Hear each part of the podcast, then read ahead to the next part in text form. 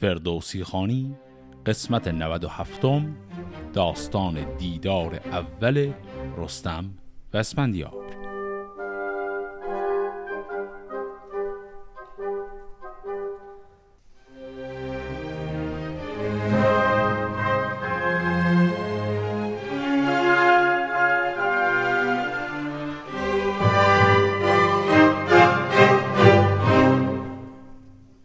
قسمت قبل با پاسخ رستم به پیغامی که اسفندیار به پسرش داده بود بهمن که برسونه به رستم به پایان رسید. رستم در کمال احترام به اسفندیار گفت که تقاضای بازداشت کردن او را قبول نمی‌کنه اما خیلی خوشحال از ملاقات با او و دعوت کرد اسفندیار رو که به خونه او بیاد و مهمانش بشه. با این پیام بهمن می‌خواد برگرده پیش پدرش. زرستم چو بشنید بهمن برفت. همی راند با موبد پاک و تفت. تهمتن زمانی به رهبر بماند زواره فرامرز را پیش خواند. که ایدر به نزدیک دستان شوید به نزد مه کاولستان شوید. بگویید که اسپندیار آمده است. جهان را یکی خواستار آمده است. به دیوانها تخت زرین نهید بر او جامعه خسروایین نهید. چنان هم که هنگام کاووس شاه و آن نیز تر پایگاه. بسازید چیزی که باید خورش نباید که کم آید از پرورش که نزدیک ما پور شاه آمده است. پر از کینه و رزم خواه آمده است. گوی نامدار است و شاهی دلیر. نیندیشد از جنگ یک دشت شیر. شوم پیش او گر پذیرد نوید به نیکی بود هر کسی را امید. اگر نیکویی بینم در سرش ز یاقوت و زر آورم افسرش. ندارم از او گنج گوهر دریغ نه برگستوان و نه کوپال و تیغ. وگر بازگرداندم ناامید نباشد مرا روز با او سپید. تو دانی که آن تاب داد کمند سر زند پیل اندر آرد به بند. خب اینجا حرفی که رستم به پسر و برادر خودش گفت گفت برید سری به زال این خبر رو برسونید. همینجا اون مشکلی که به مرور زمان در این داستان خواهیم دید رو می‌بینیم. هم اسفندیار و هم رستم دو فرد بسیار مغرور هستند. ببینید رستم کلا چجوری حرف زد. اولش گفت که پسر پادشاه تشریف آورده مایه سعادت و خوشحالیه بساتی به پا کنید و خلاصه می‌خوایم مهمانی بگیریم به مناسبت اومدنش و این صحبت ها ولی بعدش گفت من میرم پیشش و هرچی گنج و هدایا بخواد نسارش می‌کنم. اگر که از راه راست در اومد. اگر از راه راست در نیومد دیگه منم مجبورم باش بجنگم. بعد این شکل حرف زدن رستم که خب برای رستم عادیه توی این موقعیت غیر عادیه چون به هر حال فرد مقابل پسر پادشاهه. و زواره سری واکنش نشون میده. زواره بدو گفت من دیش از این. نجوید کسی رزم کش نیست کین. ندانم به گیتی چون اسپندیار به رای و به مردی یکی شهریار. نیاید ز مرد خرد کار بد. ندیدوز ما هیچ کردار بد. زواره بیامد به نزدیک زال و آن روی رستم برافراخت یال بیامد دمان طالب هیرمند. سرش تیز گشته ز بیم گزند.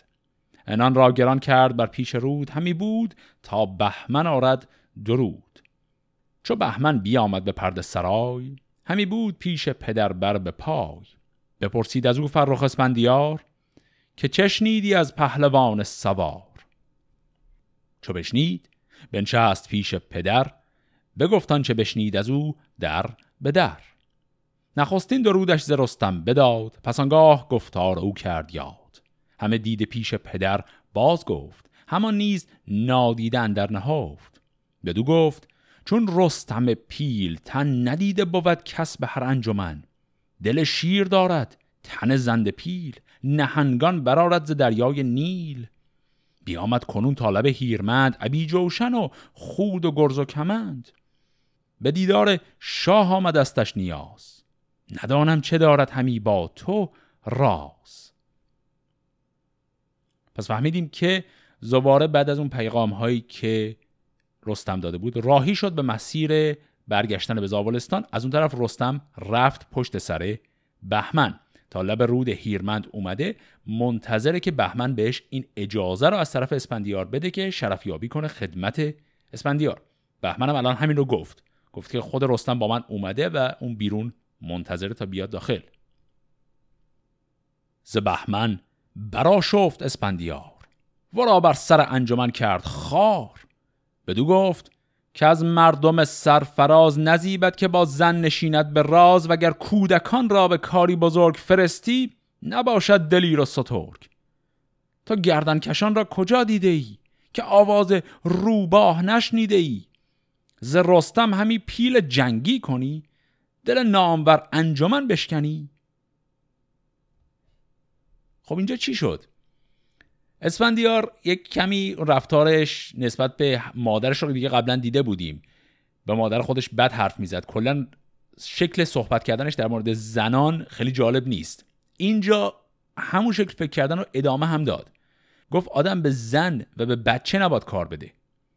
منظورش چیه؟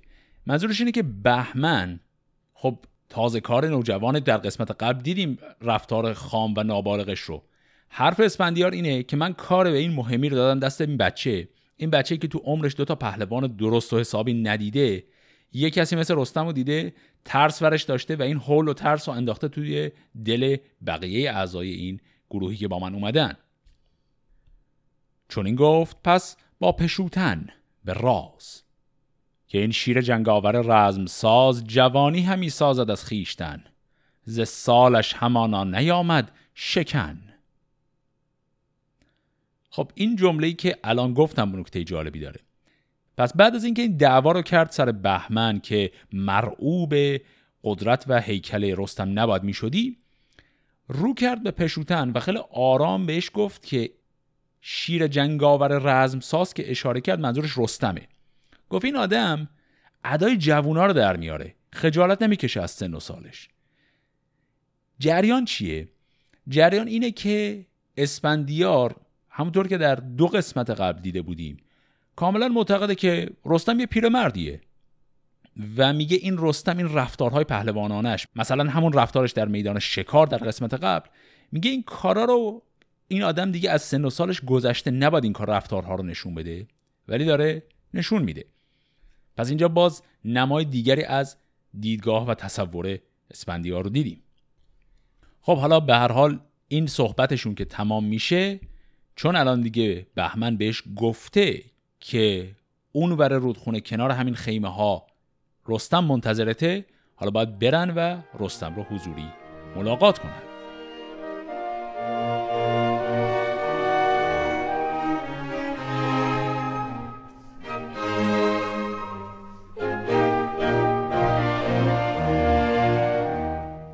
بفرمود.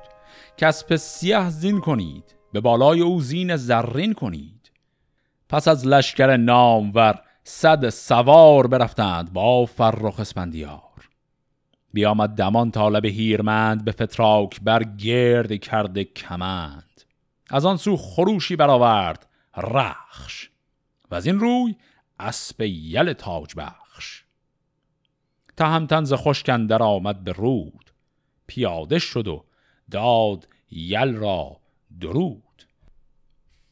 پس از آفرین گفت که از یک خدای همی خواستم تا بود رهنمای که با نامداران بدین جایگاه چون تندرست آمدی با سپاه نشینیم و گوییم و پاسخ دهیم. همی در سخن رای فرخ نهیم. چون دان که یزدان گوای من است خرد زین سخن رهنمای من است که من زین سخنها نجویم فروغ. نگردم به هر کار گرد دروغ. که روی سیاوخش گردیدمی بدین تازه روی نگردیدمی. نمانی همی جز سیاوخش را مران تاجدار جهان بخش را. خنک شاه کو چون تو دارد پسر به بالا و فرت بنازد پدر. خنک شهر ایران که تخت تو را پرستند و بیدار بخت تو را.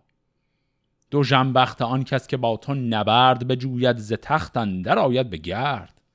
همه دشمنان از تو پربیم باد دل بد سگالان به دو نیم باد. همه سال بخت تو پیروز باد شبان سیه بر تو نوروز باد. خب اینی که شنیدیم سلام رستم به اسفندیار بود در اولین ملاقاتشون. چو بشنید گفتارش اسپندیار فرود آمد از باره نامدار گو پیلتن را به بر در گرفت چو خوشنود شد آفرین برگرفت که یزدان سپاس جهان پهلوان که دیدم تو را شاد و روشن روان.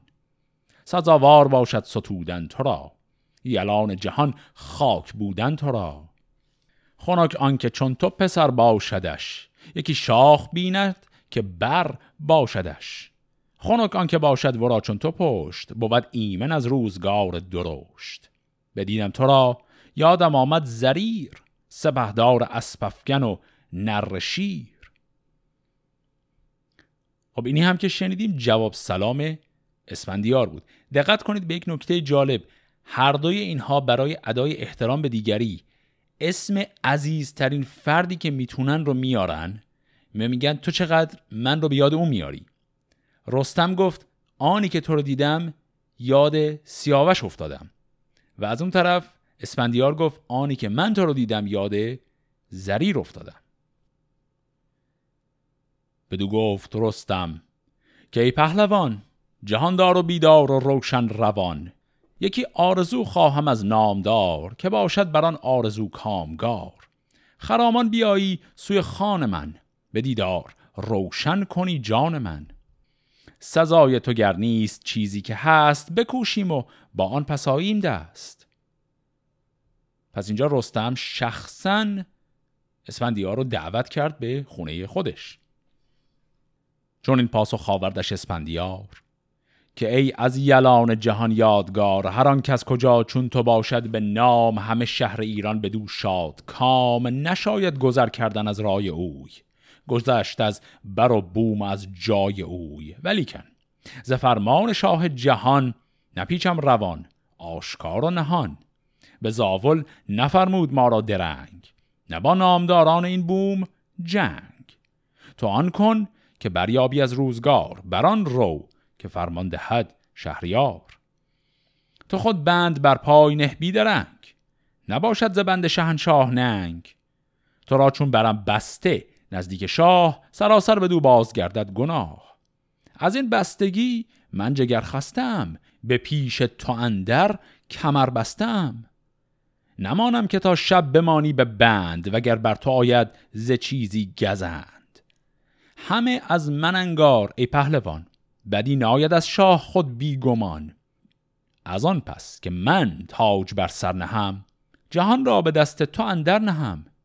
نه نزدیک دادار باشد گناه نه شرماید از تاجور روی شاه. وگر بازگردی به زاول ستان به هنگام بشکوفه و گل ستان بیابی تو چندان ز من خواسته که گردد بر و بومت آراسته. خب اینجا بعد از چاق سلامتی ها و دعوت اسفندیار رو کراز حرف اصلی خودش رو گذاشت کف دست رستم. ولی همین حرف اصلی رو هم با ظرافت بسیار جالبی گفت. اسفندیار گفت که خب من دوست دارم دعوت تو رو بپذیرم ولی فرمان پادشاه این بوده که ما بیدرنگ برگردیم و فرصت مهمانی و اینها نداریم. بعد به رستم گفت لطف کن خودت دست و پای خودت رو ببند و پاشو بیا. بعد با وجود اینکه این حرف خیلی چیز غیر عادیه ولی در این حال نشانه احترامش هم هست بلا فاصله بعدش اسفندیار سعی می‌کنه دلجویی کنه برای تقاضایی که کرده از رستم و میگه درسته که من مجبورم تو رو دست بسته ببرم اما من خودم رو مثل همون حرفی که دفعه قبل زده بود میگه من خودم رو در مقام میانجی قرار میدم و من اصلا برای خدمت به تو میام و من وساطت تو رو پیش پادشاه می‌کنم. تا اینجای حرفاش چیز جدیدی نداشت اما الان چند تا نکته جدیدتر هم بعدش میگه. میگه من خودم که پادشاه بشم نه تنها این ماجرا رو از دل در میارم بلکه اصلا منشور بهتری به تو میدم یعنی فرمان روایی خیلی بزرگتری من بهت میسپرم که با این کار از دلت کامل در بیاد. و میگه بعد از تمام این جریان ها هم تو برمیگردی به زاولستان و همه چیز به حالت عادی خودش برمیگرده. اینجا ما یکی از میشه گفت معماهای بزرگ داستان رستم و اسفندیار رو داریم. اگر خیلی بخوام بریم عقب به داستان رستم و سهراب برسیم من اونجا گفتم داستان رستم و سهراب یه معمای خیلی بزرگ داره که داستان عمدن ناگشوده این رو باقی می‌گذاره و همینجوری اجازه میده این معما حل نشده بره جلو. و اون همینه که آیا رستم توی اون داستان می‌دونست سهراب پسرشه یا نه؟ ما اینجا در داستان رستم و اسفندیار معماهایی داریم با درجه میشه گفت پیچیدگی خیلی بالاتر. اصلی ترینش هم همینی که الان اینجا دیدیم. دو قسمت قبلتر وقتی که بگو مگوی بین گشتاسب و اسفندیار رو شنیدیم. قضیه به اونجا رسید که اسپندیار برگشت به پدرش گفت من می‌دونم که تمام این دستورهایی که میدی که برو رستم رو بیار اینا همش تله است برای که می‌خوای منو بکشی. و بعد همونجا گفت اگر به اختیار من بود من اصلا کلا این قضیه پادشاهی رو ول می‌کردم و می‌رفتم. ولی دیگه به هر حال امری که تو کردی به عنوان پادشاه من مجبورم اطاعت کنم. و بعد با اکراه حاضر به اطاعت شد و باقی ماجرا شروع شد. اون جای داستان تصوری که برای ما به عنوان خواننده پیش میاد اینه که پس اسفندیار فهمیده که قضیه پایان دردناک خواهد داشت و فهمیده که هیچ پادشاهی قرار نیست نصیبش بشه. و تمام اینها تله برای کشته شدنش. این چیزی بود که به نظر می رسید اسفندیار اونجا داره بهش اشاره می‌کنه. اما اینجا اسفندیار داره خلاف اون رو میگه. داره به رستم میگه که کل این قضایا رو ما در یک نشست حل می‌کنیم. یعنی تو پاشو با من بیا من دست بسته تو رو می‌برم اونجا وساطت تو رو می‌کنم دست تو رو باز می‌کنیم قضیه به خیر و خوشی تموم میشه. بعد چون که من دستور پادشاه رو اطاعت کردم پادشاه مجبور میشه پادشاهی رو طبق قولش به من بده. تو هنوز اونجا هستی. پادشاهی من رو می‌بینی تاجگذاری من رو شرکت می‌کنی درش. من به تو فرمان پادشاهی مناطق دیگر رو میدم. بعد با خیر و خوشی و سلامت برمیگردی زابلستان. یعنی همه اینا رو یه نوبتی انجام میدیم و تموم میشه میره پیکارش و این میشه یکی از همین تناقض بزرگ یا میشه گفت معماهای بزرگ داستان. اینکه اسفندیار بالاخره به کدوم یک از این حرفا باور داره؟ آیا پذیرفته که کل این قضیه یک تله برای مردنش یا برعکس در حین این ماجراها هنوز امیدوار به اینکه با این درایت خودش بتونه قضیه رو یه جوری حل کنه تا هیچ ضرری به هیچ طرف ماجرا نرسه. نه رستم بلای سرش بیاد نه خودش دچار مشکلی بشه نه اون قول پادشاهیه که بهش داده شده از بین بره و خلاصه همه چیز درست بره جلو. این معما در طول این داستان همینجوری باقی میمونه. و این فهمیدن اینکه اسفندیار تو ذهنش داره چی میگذره یکی از نکات بسیار پیچیده و معماگونه این داستانه. خب حالا این توضیحی که من دادم خیلی طولانی شد. ببینیم رستم به این حرف های اسفندیار چه جوابی میده.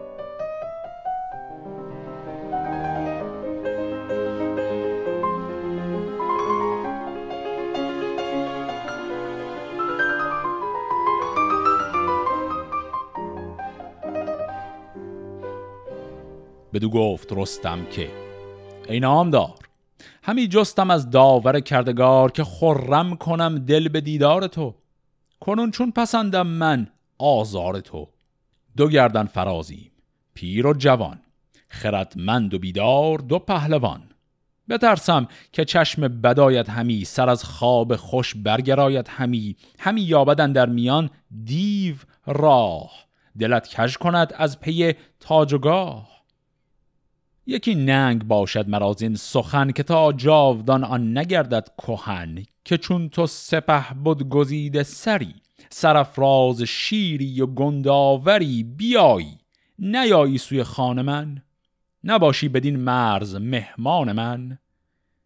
گر این تیزی از مغز بیرون کنی بکوشی و برخسته افسون کنی. زمن هرچه خواهید فرمان کنم. ز دیدار تو رامش جان کنم. مگر بند که از بند آری بود شکستی بود زشت کاری بود. نبیند مرا زنده با بند کس که روشن روانم بر این از تو بس.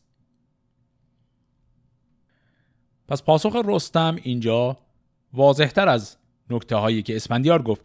رستم باز دعوت خودش رو تکرار کرد و گفت آدمی بلند مرتبه مثل تو بیاد اینجا و یه سر مهمان من نشه این عیب نداره زشت نیست. و بعد از اون هم گفت مهمان من که شدی من هر دستوری بدی اطاعت می‌کنم الا این قضیه که من رو می‌خوای اسیر کنی و ببری. این یه کار رو نمی‌تونم بکنم. به پاسخ چنین گفتش اسپندیار که ای در جهان از گوان یادگار. همه راست گفتی نگفتی دروغ. به کجی نگیرند مردان فروغ ولی کن پشوتن شناست که شاه چه فرمود تا من برفتم به راه. گر اکنون بیایم سوی خانه تو بوم شاد و پیروز مهمان تو تو گردن به پیچیز فرمان شاه مرا تابش روز گردد سیاه. یکی آن که گربات و جنگ آورم به پرخاش خوی پلنگ آورم فراموش کنم مهر نان و نمک. ز پاکی نژادن درارم به شک. وگر سر بپیچم ز فرمان شاه بدان گیتی آتش بود جایگاه.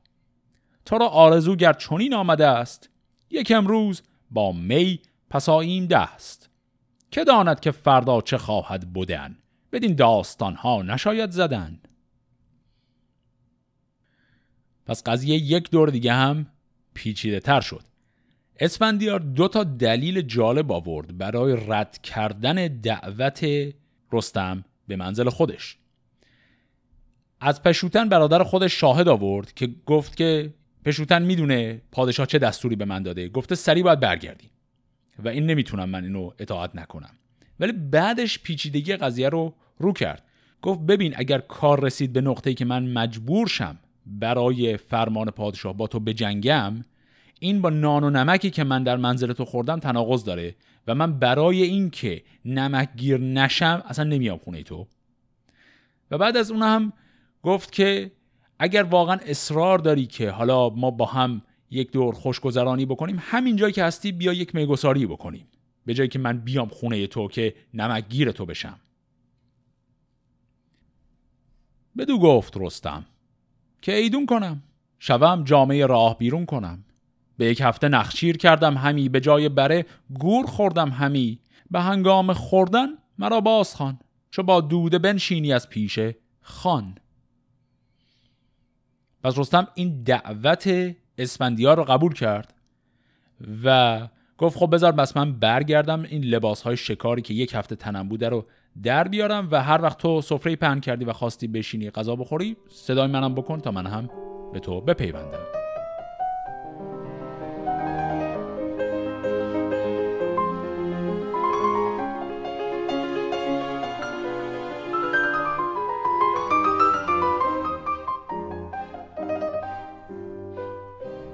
و از آن جایگه رخش را برنشست دل خسته را اندر اندیشه بست.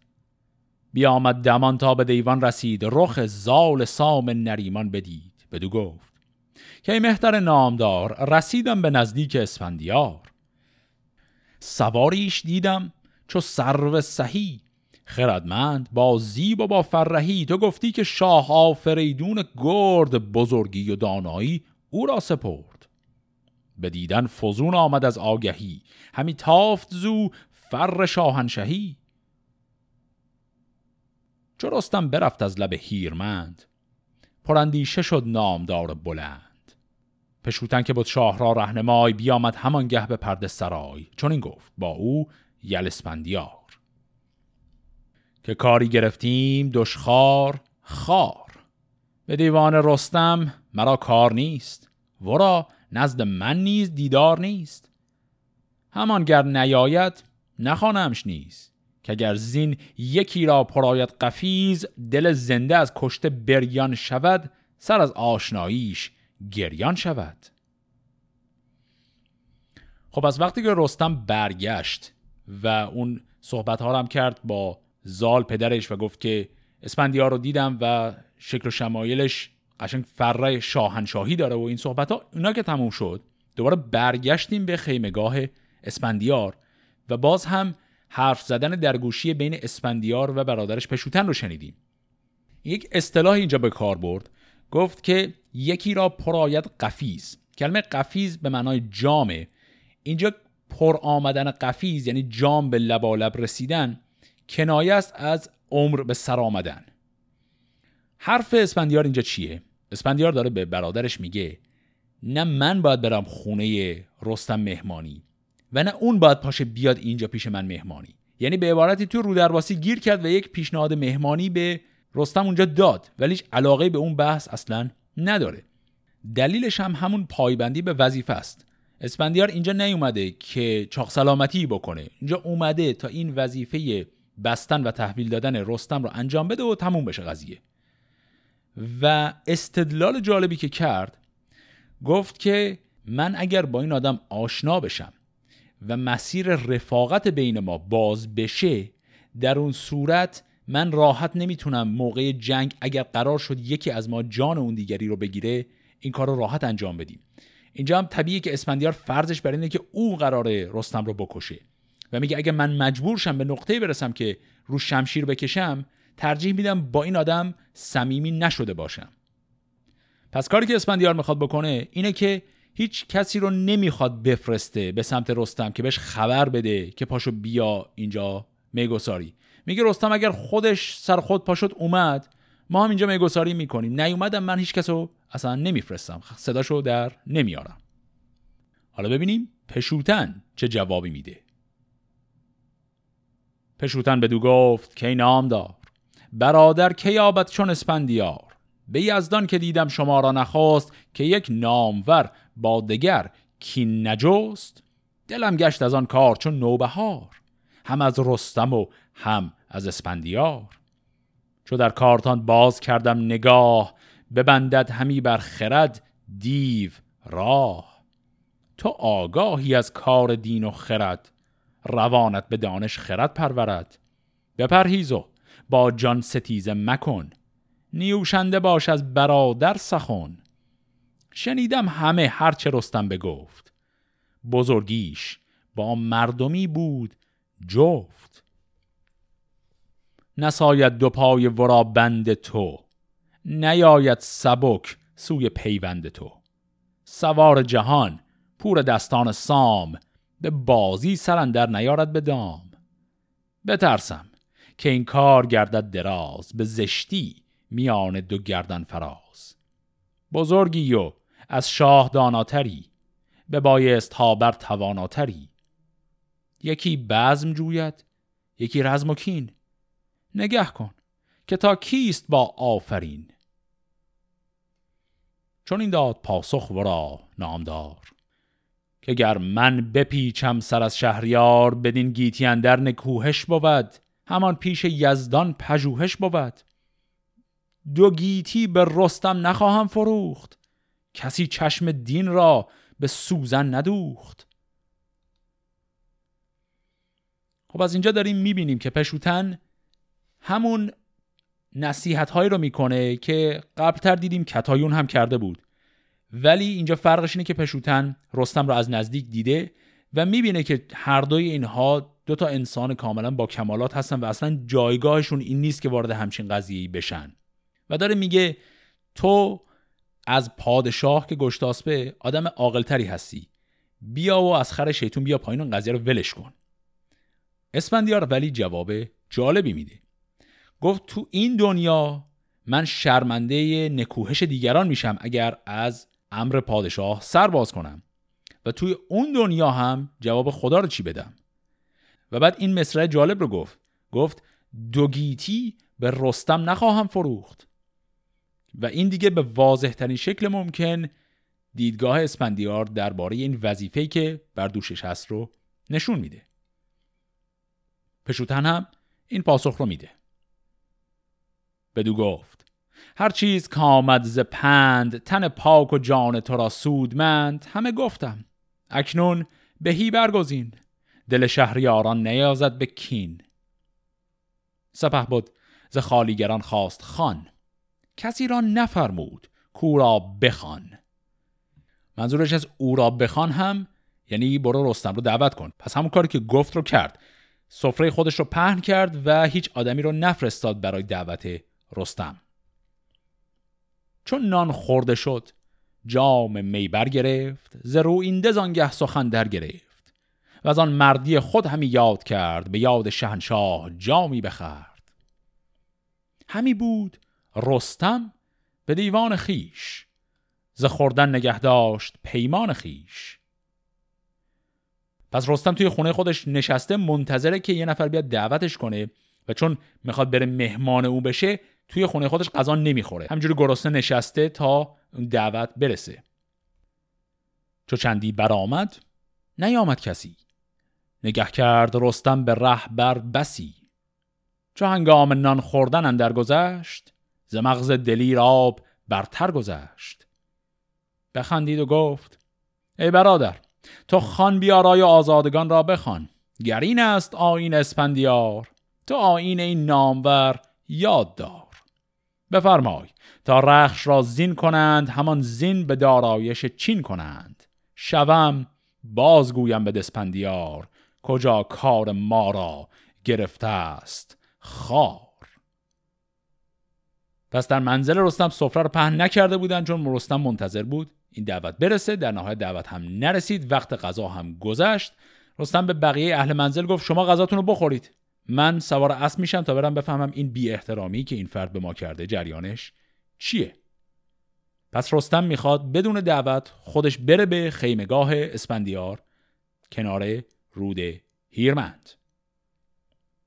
ماجرای ملاقات دوم رستم و اسپندیار رو در قسمت هفته آینده با هم دنبال می‌کنیم. فعلا خدا نگهدار.